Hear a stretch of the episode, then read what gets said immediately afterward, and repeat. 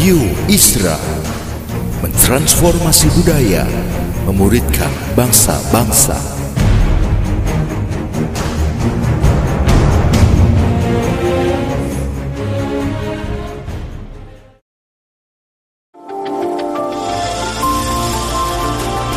Voice of Pradaim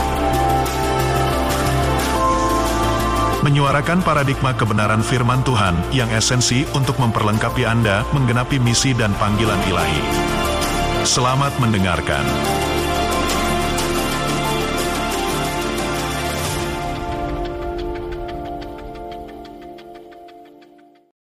Oke. Baik, Saudara, kita mau lanjut membahas tentang renungan kita sepanjang minggu ini yaitu bagaimana kita menjadi ya Kristen sejati.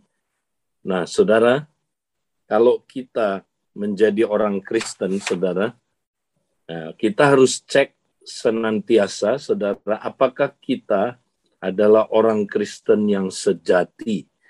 Nah, lewat khotbah minggu kita diingatkan waktu itu Saudara, kita jangan seperti orang-orang di Laodikia yang mengira dirinya, saudaraku, adalah orang Kristen yang benar.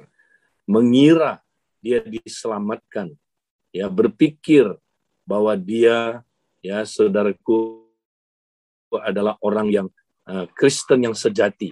Tapi sebenarnya tidak. Kenapa, saudara? Karena Tuhan Yesus ada di luar dari orang-orang ini. Tuhan Yesus mengetuk ya pintu supaya mereka membuka pintu. Ya, berarti Tuhan Yesus ada di luar. Tuhan Yesus belum tinggal di dalam mereka.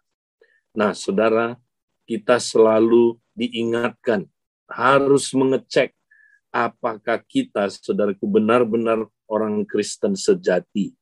Nah, apa tandanya, saudara, bahwa kita adalah orang Kristen sejati atau kita orang Kristen palsu? Nah, kita lihat ayatnya berikutnya, saudara.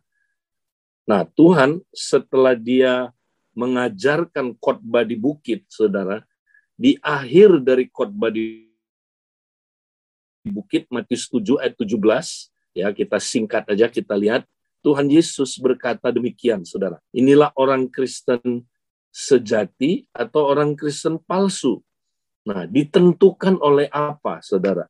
Demikian setiap pohon yang baik menghasilkan buah yang baik. Sedangkan pohon yang tidak baik menghasilkan buah yang tidak baik. Jadi, apakah kita pohon yang baik atau kita pohon yang tidak baik? Nah, saudara, pohon yang baik pasti menghasilkan buah yang baik. Sedangkan pohon yang tidak baik menghasilkan buah yang tidak baik. Jadi saudara kekristenan itu ya ditentukan bukan dari aktivitasnya. Ya, kekristenan yang sejati tidak ditentukan apakah dia rajin beribadah. Ya, memang rajin beribadah itu bagus, Saudara. Ya.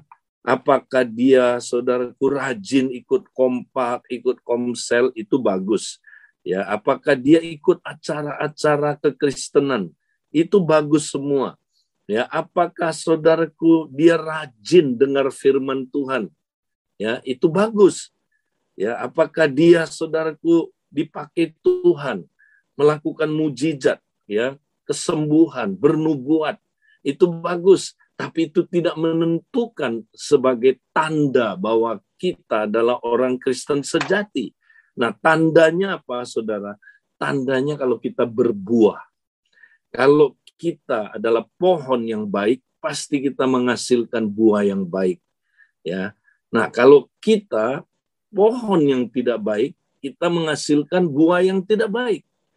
Nah, ini orang Kristen palsu, Saudara. Ya.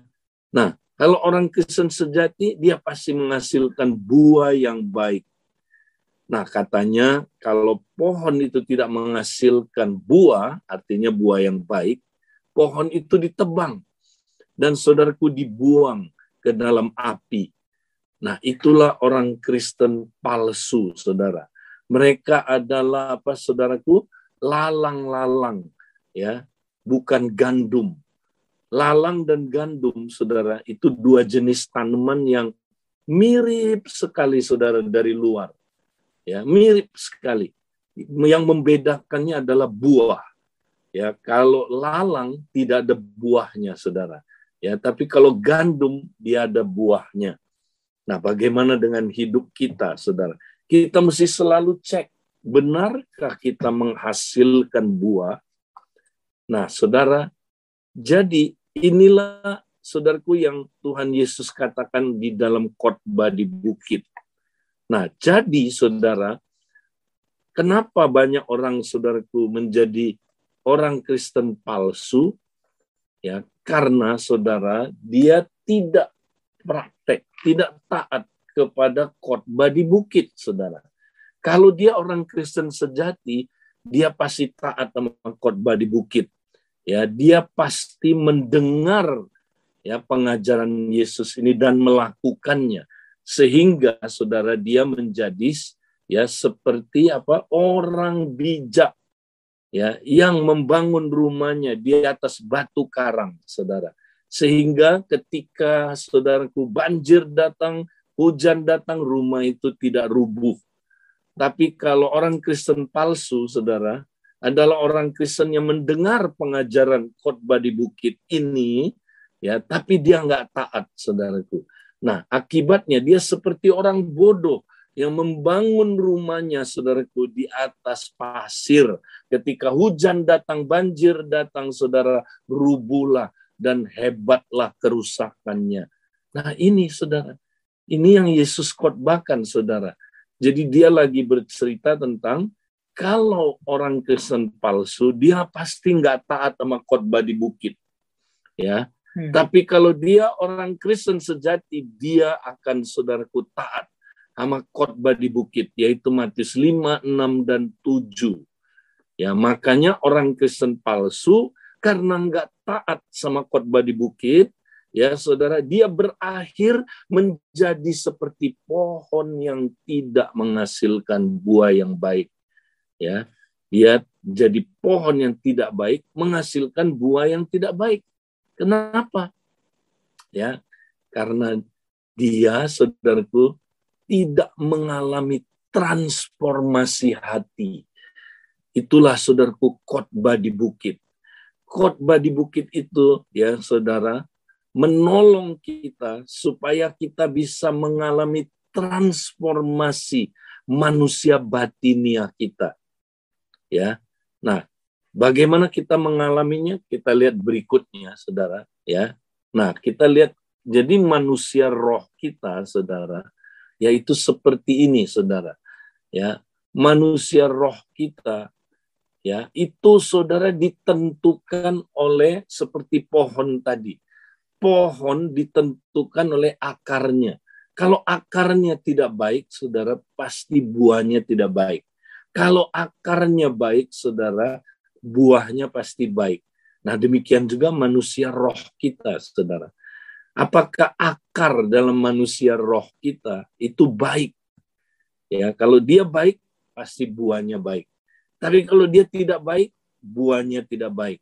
Ya, nah kita lihat gambar ini, saudara. Nah, manusia roh kita, manusia batinnya kita, ditentukan saudaraku oleh akarnya. Nah, kalau saudaraku kita mesti sadar, walaupun kita udah lahir baru, saudara sekalipun, ya, tapi selama tubuh kita masih tubuh yang belum kebangkitan, kita masih saudaraku bergumul ya dengan tiga akar dosa, yaitu apa, saudara? Keinginan daging, keinginan mata dan keangkuhan hidup. Ya, kita masih bergumul walaupun kita udah lahir baru. Ya, Saudara, kita tubuhnya belum tubuh kebangkitan. Jadi kita bergumul dengan tiga keinginan ini, Saudara. Nah, bagaimana caranya supaya tiga keinginan ini, Saudara, mati? Ya, tiga keinginan ini, Saudaraku, tidak lagi aktif sehingga Saudara kita punya akar yang baik, bukan akar yang tidak baik ya. Kalau akarnya baik, ya kita jadi seperti pohon yang baik menghasilkan buah yang baik. Nah, Saudara, jadi mari kita lihat Saudara ya bagaimana kita mengalahkan tiga akar dosa ini dalam tubuh kita. Nah, makanya Yesus mengajar khotbah di bukit. Ya, itulah khotbah di bukit. Cara bagaimana mengatasi keinginan daging, keinginan mata, keangkuhan hidup, ya dengan apa, saudara? Dengan mempraktekkan disiplin-disiplin rohani.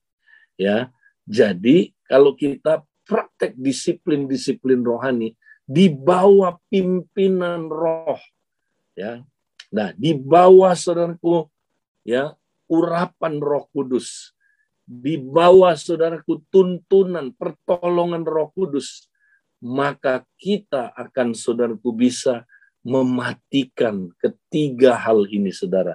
Tiga akar ini, keinginan daging, keinginan mata, dan keangkuhan hidup. Ya, maka di dalam Matius 6, Tuhan Yesus mengajar bagaimana saudaraku kita bisa mengalahkan tiga akar dosa ini dengan disiplin-disiplin di dalam Matius 6. Nah, makanya saudara kita lihat uh, sejenak kita ulangi lagi. Nah, ini dia saudara. Kalau kita praktek disiplin penyangkalan diri, maka tiga akar ini mati, saudaraku. Ya, tiga akar ini saudara, ya dia dimatikan oleh apa saudaraku? Oleh roh.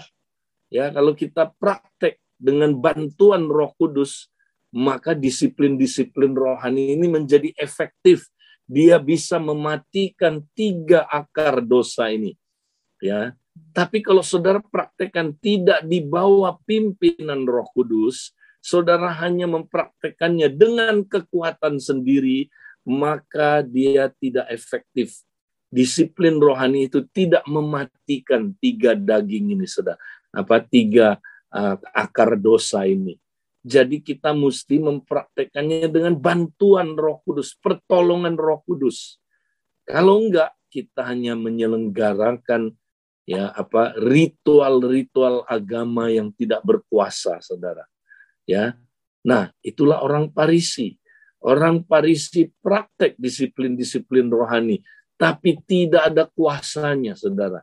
Makanya mereka tidak berubah. Mereka tidak bisa, saudaraku, mengalahkan tiga akar dosa ini. Tapi kalau kita udah lahir baru, kita ditolong oleh roh kudus, saudaraku. Dibantu oleh roh kudus, maka kita bisa mengalahkan tiga keinginan ini. Ya, tiga akar dosa ini. Nah, makanya Tuhan Yesus mengajarkan disiplin-disiplin penyangkalan diri Ya, disiplin penyangkalan diri inilah untuk mematikan tiga akar dosa ini, saudara. Nah, apa aja? Kerahasiaan. Makanya kita praktek, saudara. Kerahasiaan. Ya, jangan mau ya kita melakukan apa pun supaya dipuji orang. Supaya saudara ya itu ya menyenangkan diri kita. Ya supaya kita saudara menjadi orang yang hebat. Nomor satu ya sindrom ketenaran saudara. Ya kita mau jadi saudaraku ya orang yang saudara hebat. Sindrom reputasi ya nah ini kita mesti praktekkan kita mesti kalahkan saudaraku keinginan-keinginan ya untuk dipuji untuk apa saudara? Untuk jadi number one ya. Nah ini kita praktekkan disiplin kerahasiaan. Tapi harus dibantu oleh roh kudus. Ya kalau enggak kita enggak bisa berhasil saudara. Karena nanti roh kudus yang bawa kita ke padang gurun untuk latihan. Ya, ketika saya mulai praktek disiplin kerahasiaan, langsung saudara ada ujiannya ya langsung dibawa Roh Kudus ke padang gurun, saudara. Nah di situ saya diajar bagaimana saya bisa praktek ya disiplin kerahasiaan gitu. Eh begitu saya canangkan Tuhan, saya mau melakukan ya apa pun bukan untuk menyenangkan diri saya, tapi untuk Tuhan Engkau. Saya lakukan untuk Engkau. dan saya nggak perlu dipuji orang. Saya nggak perlu Tuhan ya lakukan ini untuk cari muka istilahnya. Kayak orang Parisi saudara ya. Oh Tuhan bilang oke okay, bagus. Roh Kudus bilang siap siap. Ya dibawa saudara ke padang gurun ya. Nah waktu saya di padang gurun eh tahu-tahu kakak saya bisa kirim saudara kirim video satu ya di di linknya linknya YouTube coba katanya lihat ya Ed kamu lihat katanya ya Coba lihat link ini. Ya, saya pengen tahu apa itu. Eh, judulnya begini, Saudara. 26 hamba Tuhan ya paling terkenal ya di Indonesia. Wih, saya pengen lihat kan. Begitu saya lihat Saudara. Wih, 26 itu ada saya di dalamnya, Saudara. Wow, habis saya lihat itu, Saudara. Ada suara di daging saya. Nah, ini daging ini. Ya, siapa dulu dong? ya, wih, boleh juga nih. Ya. Wih, hamba Tuhan yang paling terkenal 26 di Indonesia. Wih, waktu saya ngomong gitu Saudara Roh Kudus bilang, "Nah, itu suara siapa itu? Itu suara daging kamu." Ya, Saudara, waktu saya dengar itu, saudara, saya langsung Tuhan ampuni saya Tuhan. Tuhan, saya melakukan sesuatu supaya dipuji.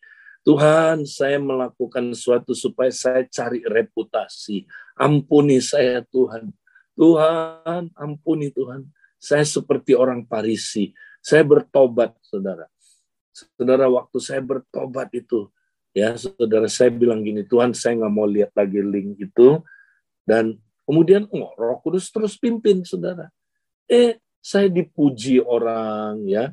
Kadang-kadang nggak dipuji, ya. Saya lakukan yang bagus, tidak dipuji. Nah, Tuhan bilang sakit hati enggak? Dia bilang, ya. Kalau nggak sakit hati, ya, nah kamu udah menang. Kalau kamu nggak dipuji masih sakit hati, wah hidung sama bibir balapan, ah kamu memang masih cari pujian manusia ya. Kalau dipuji gede kepala enggak ya? Hmm. kamu mengembalikan kepada Tuhan enggak kemuliaan ini ya? Waduh saudara saya terus diuji ya. Nah nggak apa-apa di situlah saya latihan. Ya kalau saya praktek disiplin kerahasiaan saudara tiga keinginan tadi itu tiga akar dosa itu saudaraku khususnya keangkuhan hidup mati dia saudara jadi lewat itu keangkuhan hidup kita mati. Ya, memberi ini buat apa? Disiplin mengalahkan paling manjur mengalahkan itu keinginan mata, cinta uang kan. Nah, Saudara kalau kita praktek memberi terus, disiplin memberi. Disiplin puasa. Puasa itu mengalahkan tiga-tiganya, Saudara. Tuhan Yesus penuh dengan Roh Kudus, Saudaraku, dipimpin Roh Kudus masuk padang gurun berpuasa. Kenapa saudaraku? Untuk mengalahkan tiga pencobaan ini. Yesus menang karena dia praktek disiplin puasa, disiplin berdiam diri, ya, disiplin menyendiri, silence and solitude, ya. Saudara kita mesti praktek disiplin sabat atau istirahat per hari maupun per minggu. Ya, kita mesti istirahat, saudara. Kalau kita nggak praktekkan disiplin slowing down namanya. Ya, kita apa saudara berpuasa. Maka saudara nanti kita kena serangan ketergesaan namanya. Ketergesaan itu bahaya sekali saudara. Ya, ketergesaan itu adalah alat setan untuk saudara menjauhkan kita dari Tuhan. Ketika kita sibuk, sibuk nggak apa-apa. Yesus sibuk, saudara tapi Yesus tidak dikuasai oleh ketergesaan.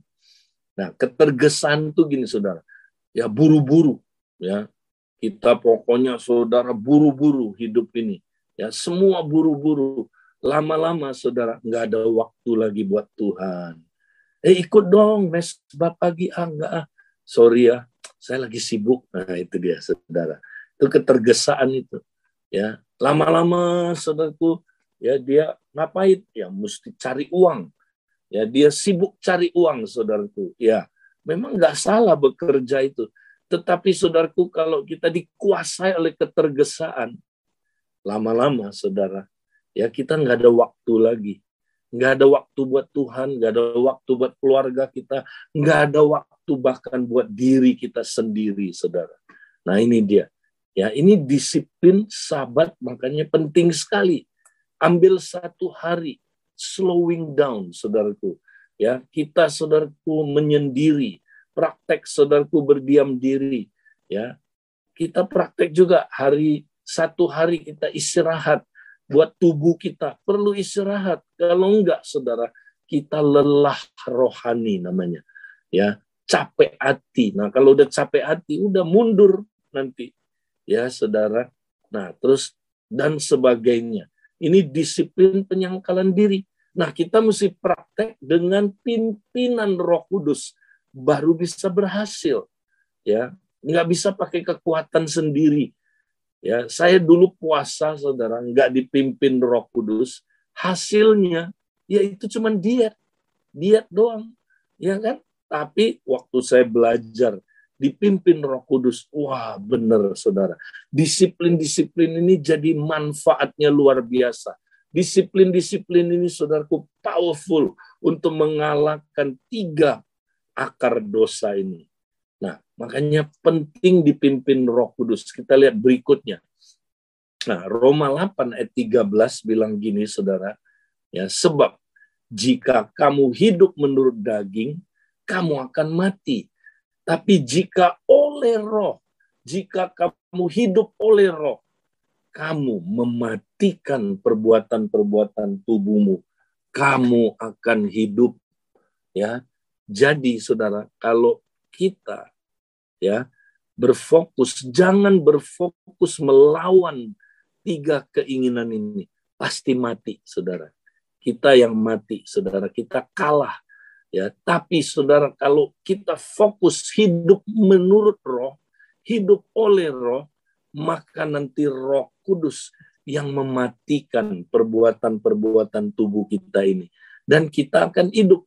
Nah, jadi saudara, kalau kita praktek disiplin-disiplin oleh roh, dalam roh, ditolong oleh roh, praktek dengan saudaraku, bantuan roh kudus, maka tiga ya keinginan ini saudaraku atau tiga akar dosa ini mati.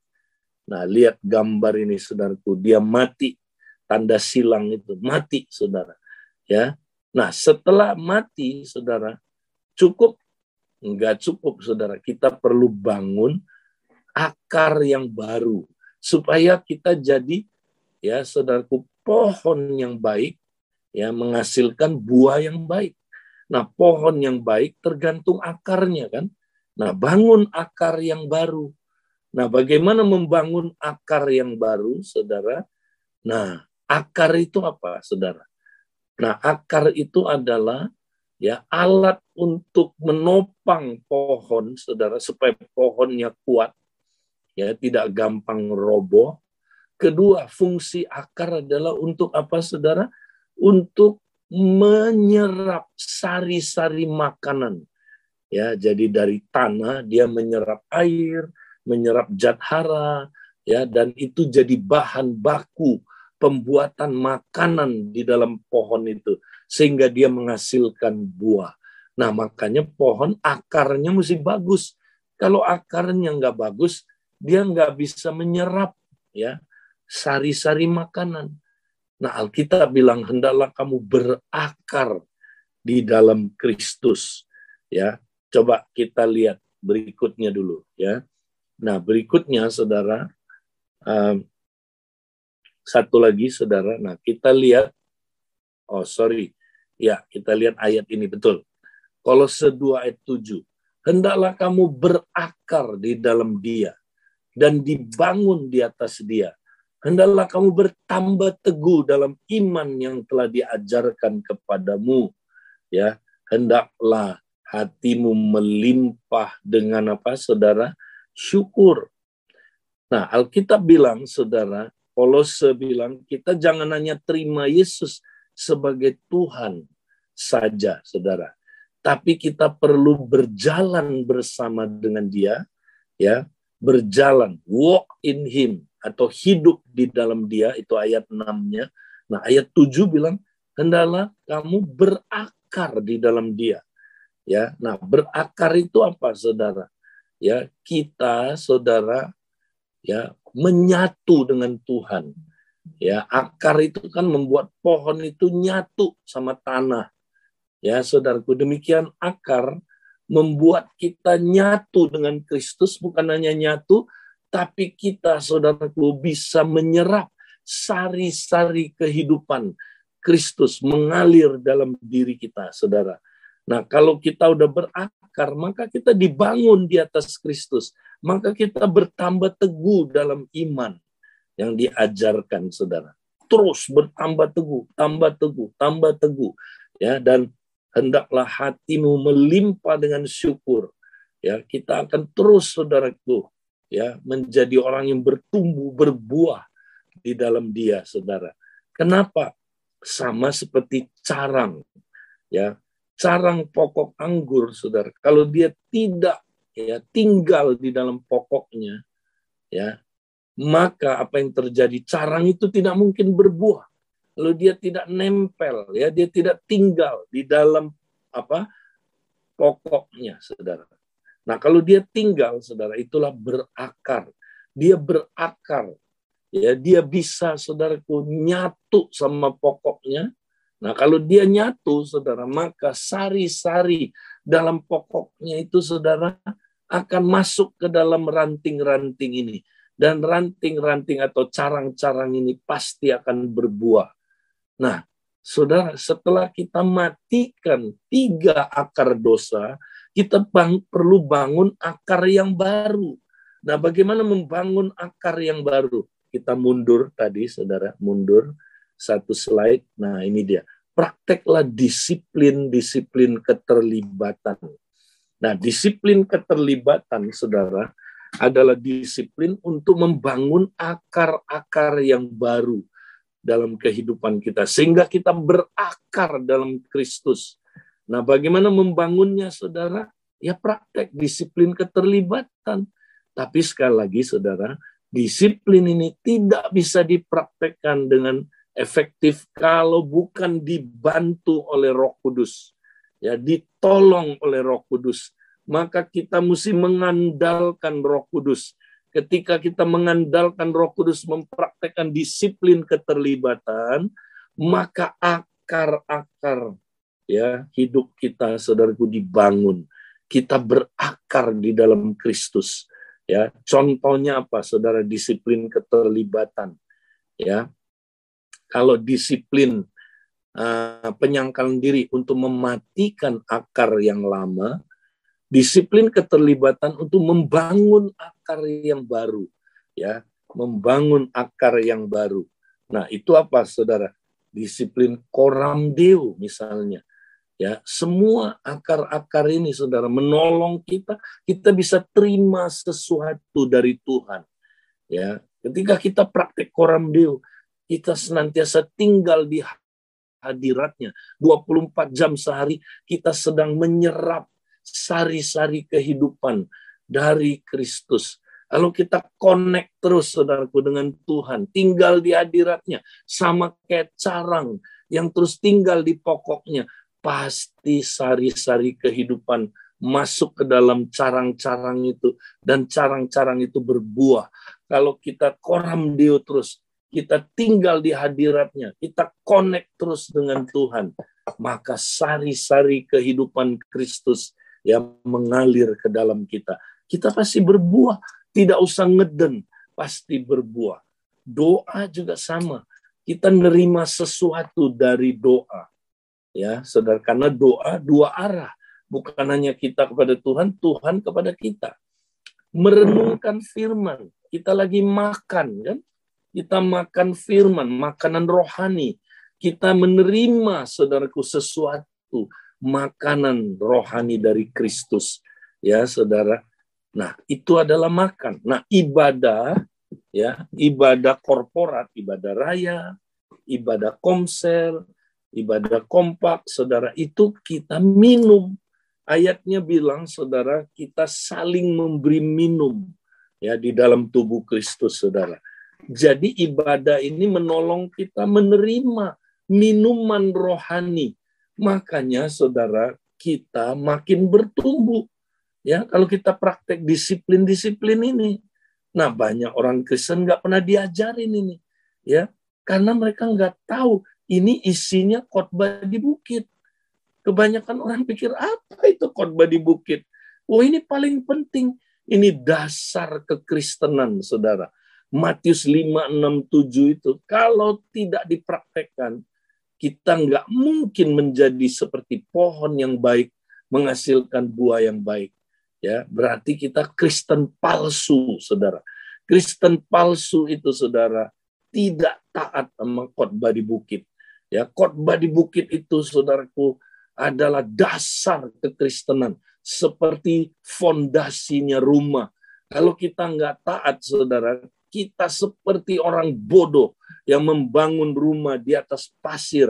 Makanya kita berakhir menjadi seperti orang Kristen palsu itu, saudara. Ya, Nah, kita nggak mau tentunya jadi orang Kristen palsu. Kita mau saudaraku taat sama ajaran-ajaran Yesus Inilah yang disebut juga ajaran rasul-rasul. Jadi waktu gereja mula-mula ini yang diajarin saudara oleh rasul supaya semua orang Kristen Kristen sejati menghasilkan buah. Jangan jadi orang Kristen seperti di Laodikia yang tidak ada buahnya, saudara. Ya, nah kita lanjut, saudara. Jadi, saudara, next, ya. Jadi lanjut lagi, ya. Nah, kalau kita taat mempraktekkan khotbah di bukit, saudara, akhirnya kita jadi seperti pohon yang baik menghasilkan buah yang baik. Ya, kenapa saudara? Ya, karena ya saudaraku kita penuh dengan Roh Kudus. Ya, kalau kita penuh Roh Kudus, saudara, Roh Kudus memang tugasnya membawa Kristus tinggal dalam kita kan saudara. Itu kan kalau nggak ada roh kudus saudara Kristus tidak tinggal dalam kita. Nah Kristus bukan hanya tinggal dalam kita, Kristus mau hidup di dalam kita. Sehingga Galatia 2 terjadi saudara. Hidupku bukan aku lagi, tapi Kristus yang hidup di dalam aku. Wow, ini dia saudara. Jadi karena kita penuh roh kudus, Kristus saudaraku bukan hanya tinggal di dalam kita, dia jadi hidupnya kita. Dia yang hidup di dalam kita. Nah, akibatnya saudara dahsyat sekali. Ya, kita bisa jadi seperti Kristus. Ya, karena Kristus yang hidup di dalam kita. Nah, gereja gak apa gala, apa gereja Laodikia, saudara, Yesus tidak ada di dalam mereka. Ya, jadi mereka pikir mereka orang Kristen sejati. Yesus tinggal di luar, coba saudara. Nggak ada di dalam mereka. Yang nggak mungkin mereka bisa mengalahkan dosa. Nggak bisa mereka mengalahkan tiga akar dosa itu. Nggak bisa mereka menghasilkan buah. Hanya kalau Kristus hidup di dalam kita, kita bisa berbuah-buah, saudara. Ya, nah, mari kita, saudaraku, ya praktek ini disiplin-disiplin rohani ya supaya kita tidak trying hard tapi kita training hard. Nah, saya jelaskan gini Saudara. Banyak orang Saudara coba ya untuk menjadi serupa dengan Kristus itu dia coba dengan kekuatannya sendiri. Ya. Oh, saya harus hidupnya seperti Kristus. Oke, saya try, saya coba saya usahakan. Tapi dengan kekuatan sendiri, yang nggak mungkin bisa kayak Yesus, saudara. Oh, Yesus itu kudus ya. Ah, saya mau hidup kudus. Ya, supaya hidup kudus gimana? Buang dosa. Ya, saya coba lawan dosa. Ya, dia coba dengan kekuatannya, saudara. Ya, dia coba saudaraku lawan dosa. Kamu aku kalahkan. Ya, aku tolak engkau dosa. Eh, makin dia tolak, makin dia lawan, makin dia jatuh, saudara. Ya, karena dia pakai kekuatan sendiri. Ya, dia makin coba, makin kalah, saudara. Nah, Akhirnya, saudara, dia frustrasi. Nah, saya kasih ilustrasi, saudara. Misalnya, saudara mau menjadi seperti Rudi Hartono. Tahu ya Rudi Hartono, saudara? Dia pemain bulu tangkis yang legendaris. 8 kali juara All England. 7 kali berturut-turut. Belum pernah ada, saudara. Ya, orang seperti dia di dalam sejarah perbulu tangkisan. Dia legendaris, legend, saudara. Nah, misalnya saudara pengen jadi seperti Rudi Hartono, jago main badminton. Gimana caranya, saudara? Ya, saudara nggak bisa coba menjadi serupa Rudi Hartono dengan kekuatan saudara. Nggak bisa. Misalnya begini, oh, saya mau jadi seperti Rudi Hartono. Oke, saya tiru dia. Rambutnya ditiru, ya pakaiannya, ya merek apa kita pakai raketnya ya kita beli yang sesuai dengan yang Rudi Hartono pakai sepatunya juga kita pakai ya saudara gaya jalannya gaya main bulu tangkisnya kita tiru ya kita coba meniru dengan keras terus kita bilang wah udah serupa ini sama Rudi Hartono wah siap kamu siap tanding kan kamu udah serupa Rudi Hartono Siap, saya bisa main badminton. Bisa kayak Rudi Hartono. Oke, siap. Oke. Ya, disuruh adu sama juara dunia bulung tangkis, saudara. Saya mau tanya, bisa menang nggak, saudara? Hah? Bisa? bisa amsyong, saudara. Bisa kolaps. Baru main, saudaraku, 15 menit. Ya, saudara udah ngos-ngosan. Ya mau tanding sama juara dunia. Ya saudara pasti saudara kalah. Ya setengah jam kemudian ambulans datang. Saudara dibawa ke rumah sakit masuk ICU collapse ICU I only can see you. Ya akhirnya bye bye meninggal dunia saudara. Ya bisa meniru Rudi Hartono nggak bisa saudara nggak bisa Rudi Hartono latihannya dari kecil men. Ya, dari umur berapa itu dia udah latihan umur 6 kalau nggak salah. Udah latihan, dilatih keras oleh bapaknya, Saudara. Dia disabet kalau nggak latihan, Saudara. Ya, dia latihan keras. Makanya Rudi Hartono jadi expert main badminton, expert, Saudara. Nah, itu dia. Ya, Rudi Hartono jago sekali karena dia disiplin sekali. Dia praktek disiplin-disiplin. Ya disiplin latihan disiplin apa saudara. Ya olahraga supaya badannya fit. Dan itu dia lakukan bertahun-tahun. Bahkan sampai dia udah juara dia masih praktek disiplin-disiplin itu. Nah gimana saudara supaya bisa jadi seperti Rudi Hartono caranya gimana saudara? Apa saudara tiru dengan keras?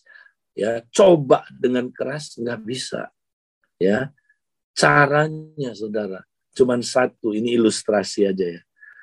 Kalau saudara undang Rudi Hartono masuk ke dalam diri saudara dan menjadi ya pusat hidup saudara. Saudara undang dia masuk ke dalam saudara dan biarkan Rudi Hartono yang hidup di dalam saudara. Nah kalau Rudi Hartono udah masuk dalam diri saudara, dia ada di dalam hidup saudara. Nah sekarang saudara, hidup saudara bukan saudara lagi. Rudi Hartono yang hidup di dalam saudara. Nah kalau Rudi Hartono udah hidup dalam saudara, saudara bisa jadi serupa dengan dia. Waduh, nggak sulit. Kenapa saudaraku? Karena sekarang Rudi Hartono yang latih saudara main badminton dan enak sekali. Dia ada di dalam saudara terus-terusan. Saudara tinggal taat aja. Rudi Hartono bilang selamat pagi. Saudara bilang oh ya selamat pagi Rudi Hartono. Siap hari ini latihan? Siap. Ya, jadi jangan lagi kamu coba meniru aku. Sekarang aku ada di dalam kamu. Aku yang latihan. Aku yang ya menolong kau bisa latihan. Ya, karena aku expert main badminton, kamu yang aku di dalamnya akan jadi expert juga main badminton. Ya, jangan takut, aku yang akan nolong kamu. Aku yang main badminton di dalam kamu. Ya. Nah, waktu kamu menghadapi juara-juara yang lain, aku yang akan tolong kamu mengalahkan musuh-musuh atau lawan tandingmu. Saudara, itulah gambaran kita. Ya, kita ya gereja Laodikia, Yesus ada di luar. Nah, maka mereka mau sekeras apa pun melawan dosa, nggak bisa menang, saudara. Nggak bisa menang. Tapi saudara, kalau Yesus tinggal dalam kita oleh bantuan roh kudus, kalau nggak ada roh kudus kita, Yesus tidak dibawa, tinggal di dalam kita, dan saudaraku hidup di dalam kita. Nah, waktu kita penuh roh kudus, itu artinya, ya saudara, kita membiarkan Kristus yang hidup di dalam kita. Waktu Kristus yang hidup di dalam kita, saudara, Kristuslah yang mengalahkan dosa. Karena Kristus menang atas tiga, saudaraku, akar dosa itu. Dia sudah menang waktu dia penuh roh kudus, dibawa ke padang gurun. Dia mematikan, mengalahkan tiga akar dosa ini. Maka kalau Yesus yang melatih saudara, ya mengalahkan tiga akar dosa ini. Pasti mati tiga akar dosa ini. Bagaimana Yesus mengalahkannya? Dia praktek disiplin-disiplin. Di bawah pimpinan roh kudus. Disiplin apa, saudaraku? Disiplin puasa, dia silence, berdiam diri, ya kemudian saudara solitude dia menyendiri dia praktek confess firman manusia hidup bukan hanya oleh roti saja ya dan kemudian saudara Yesus menang. Nah, dikatakan begini, maka mundurlah setan ya saudara dari Tuhan Yesus karena dia udah menang. Jadi kalau saudara menang di padang gurun mundur, setan mundur saudara. Tapi jangan lupa, jangan lupa dibilang gini, dia menunggu kesempatan yang lain, kesempatan yang baik. Jadi lulus padang gurun itu jangan langsung hore, puji Tuhan. Enggak, saudara. Ada lagi. Ya, setan tunggu kesempatan yang baik. Dia cobai lagi kita. Ya, tapi jangan takut.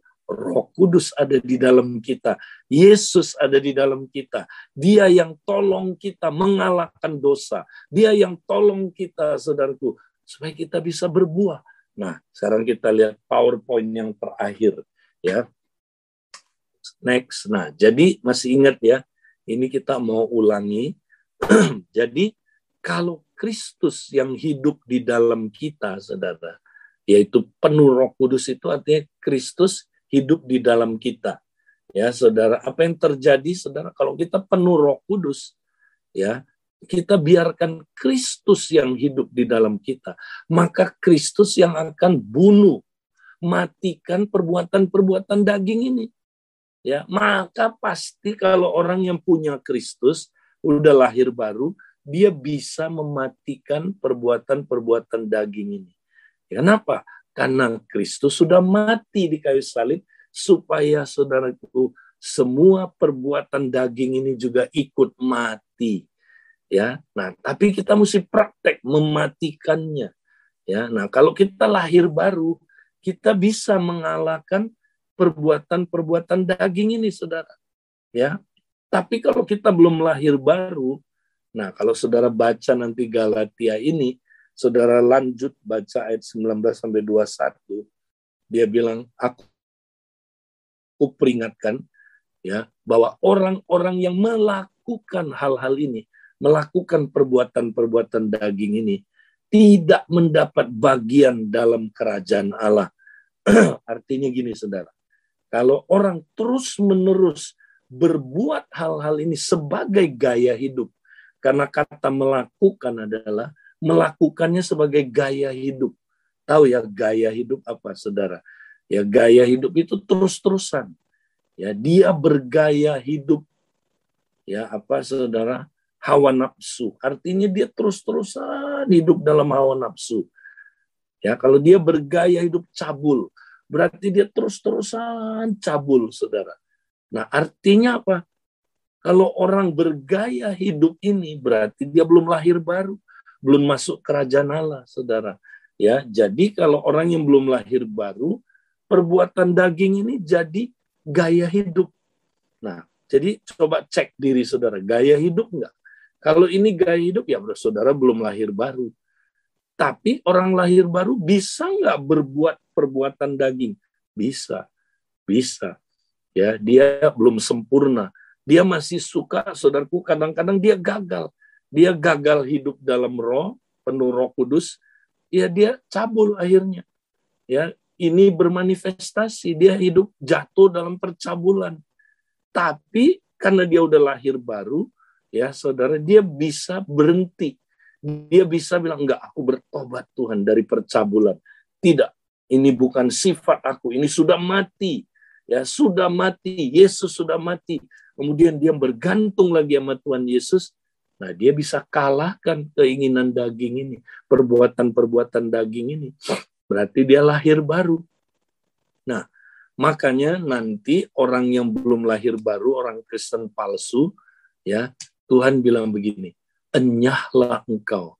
Aku tidak pernah mengenal engkau." Bukan kamu sudah ku kenal, tapi kemudian kamu kehilangan pengenalan itu. Bukan, kamu memang belum aku memang belum pernah mengenal engkau. Belum pernah ada kata pernah. Kamu aku tidak pernah. Ya, jadi orang ini Saudara ya yang di Matius 7 tadi ya itu adalah orang Kristen palsu. Ya, kayak Laodikia itu. Dia pikir dia lahir baru. Padahal ya Tuhan bilang aku tidak pernah mengenal engkau. Tidak pernah. Ya, jadi dia belum pernah jadi orang percaya sungguh-sungguh. Belum pernah dia masuk kerajaan Allah, Saudara, ya. Jadi Saudara, dia makanya Yesus bilang ini, "Pergilah kamu pembuat kejahatan." Pembuat, bukan berbuat. Apa bedanya pembuat kejahatan dengan berbuat kejahatan? Oh, beda. Pembuat kejahatan, kejahatan itu gaya hidupnya tapi berbuat jahat belum tentu perbuatan jahatnya adalah gaya hidup. Bisa aja dia tertipu, bisa aja dia ya apa jatuh ya. Dia saudaraku yang melakukan itu bukan sebagai gaya hidup. Nah, kembali ke perbuatan daging. Ya, kalau kita terus berbuat ini terus-terusan sebagai gaya hidup, berarti kita pembuat kejahatan. Nanti kita ketemu Tuhan, Tuhan bilang, nyah, aku nggak pernah mengenal kamu ya. Nah karena dia lakukan ini sebagai gaya hidup ya. Nah saya percaya kita bukan pembuat kejahatan saudara karena kita udah lahir baru. Jadi kita bisa mengalahkan perbuatan daging ini. Gimana cara mengalahkan perbuatan daging saudara? Nah ini penuh roh kudus saja. Andalkan Kristus ya yang tadi itu Rudi Hartono tadi itu. Jangan mengandalkan kekuatan saudara. Andalkan Yesus yang ada di dalam saudara. Waktu saudara mengandalkan Yesus, yaitu dengan penuh roh kudus, maka buah roh yang bekerja dalam diri saudara. Sembilan karakter Kristus bermanifestasi di dalam saudara. Nah, karakter Kristus ini yang mengalahkan perbuatan daging. Coba kalau saudara ya menghasilkan buah roh kasih. Nah, kasih bermanifestasi ini kasih ilahi, kasih agape. Maka percabulan mati, pasti. Kecemaran mati, hawa nafsu mati karena kasih itu lawannya. Ya, hawa nafsu Saudara, lawannya. Ya, kasih itu memberi, hawa nafsu menerima.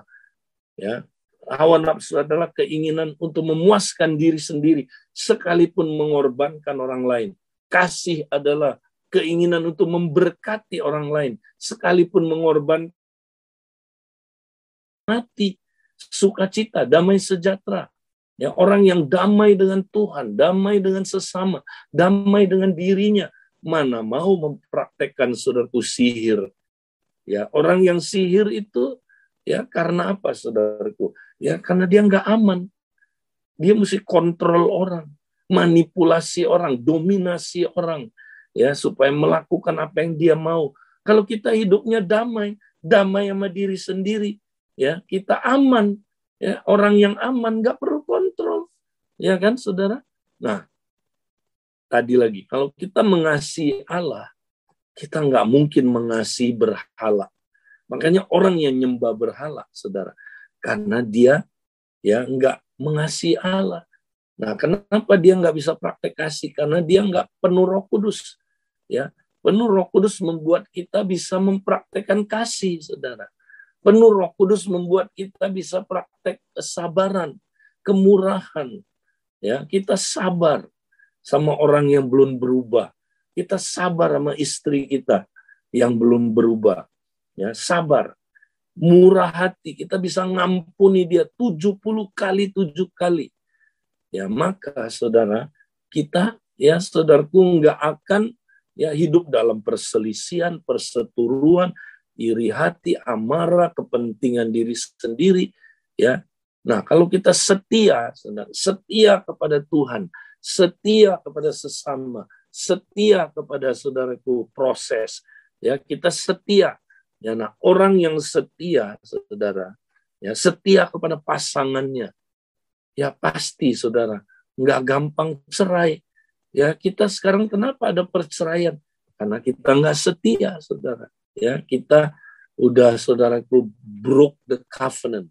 Ya saudara nah kita nggak setia. Orang yang dipenuhi roh kudus setia kayak roh kudus. Lemah lembut penguasaan diri dan sebagainya. Nah, saudara, saya berdoa supaya saudara menangkap hari ini, saudara. Apakah saya orang Kristen sejati? Orang Kristen sejati, saudara, dia pasti, ya, pasti Yesus ada di dalam dia, saudara. Ya, dan dia bisa mengalahkan dosa, mengalahkan saudaraku perbuatan daging, dan dia bisa saudaraku menghasilkan buah roh. Puji Tuhan. Saudara mari kita mau praktekkan terus ya. Kita mau jadi orang Kristen sejati yang taat sama khotbah di bukit, saudara. Menolong kita mengalami transformasi manusia batin, manusia roh, sehingga kita makin saudaraku berubah serupa Kristus, jadi seperti pohon yang baik menghasilkan buah yang baik.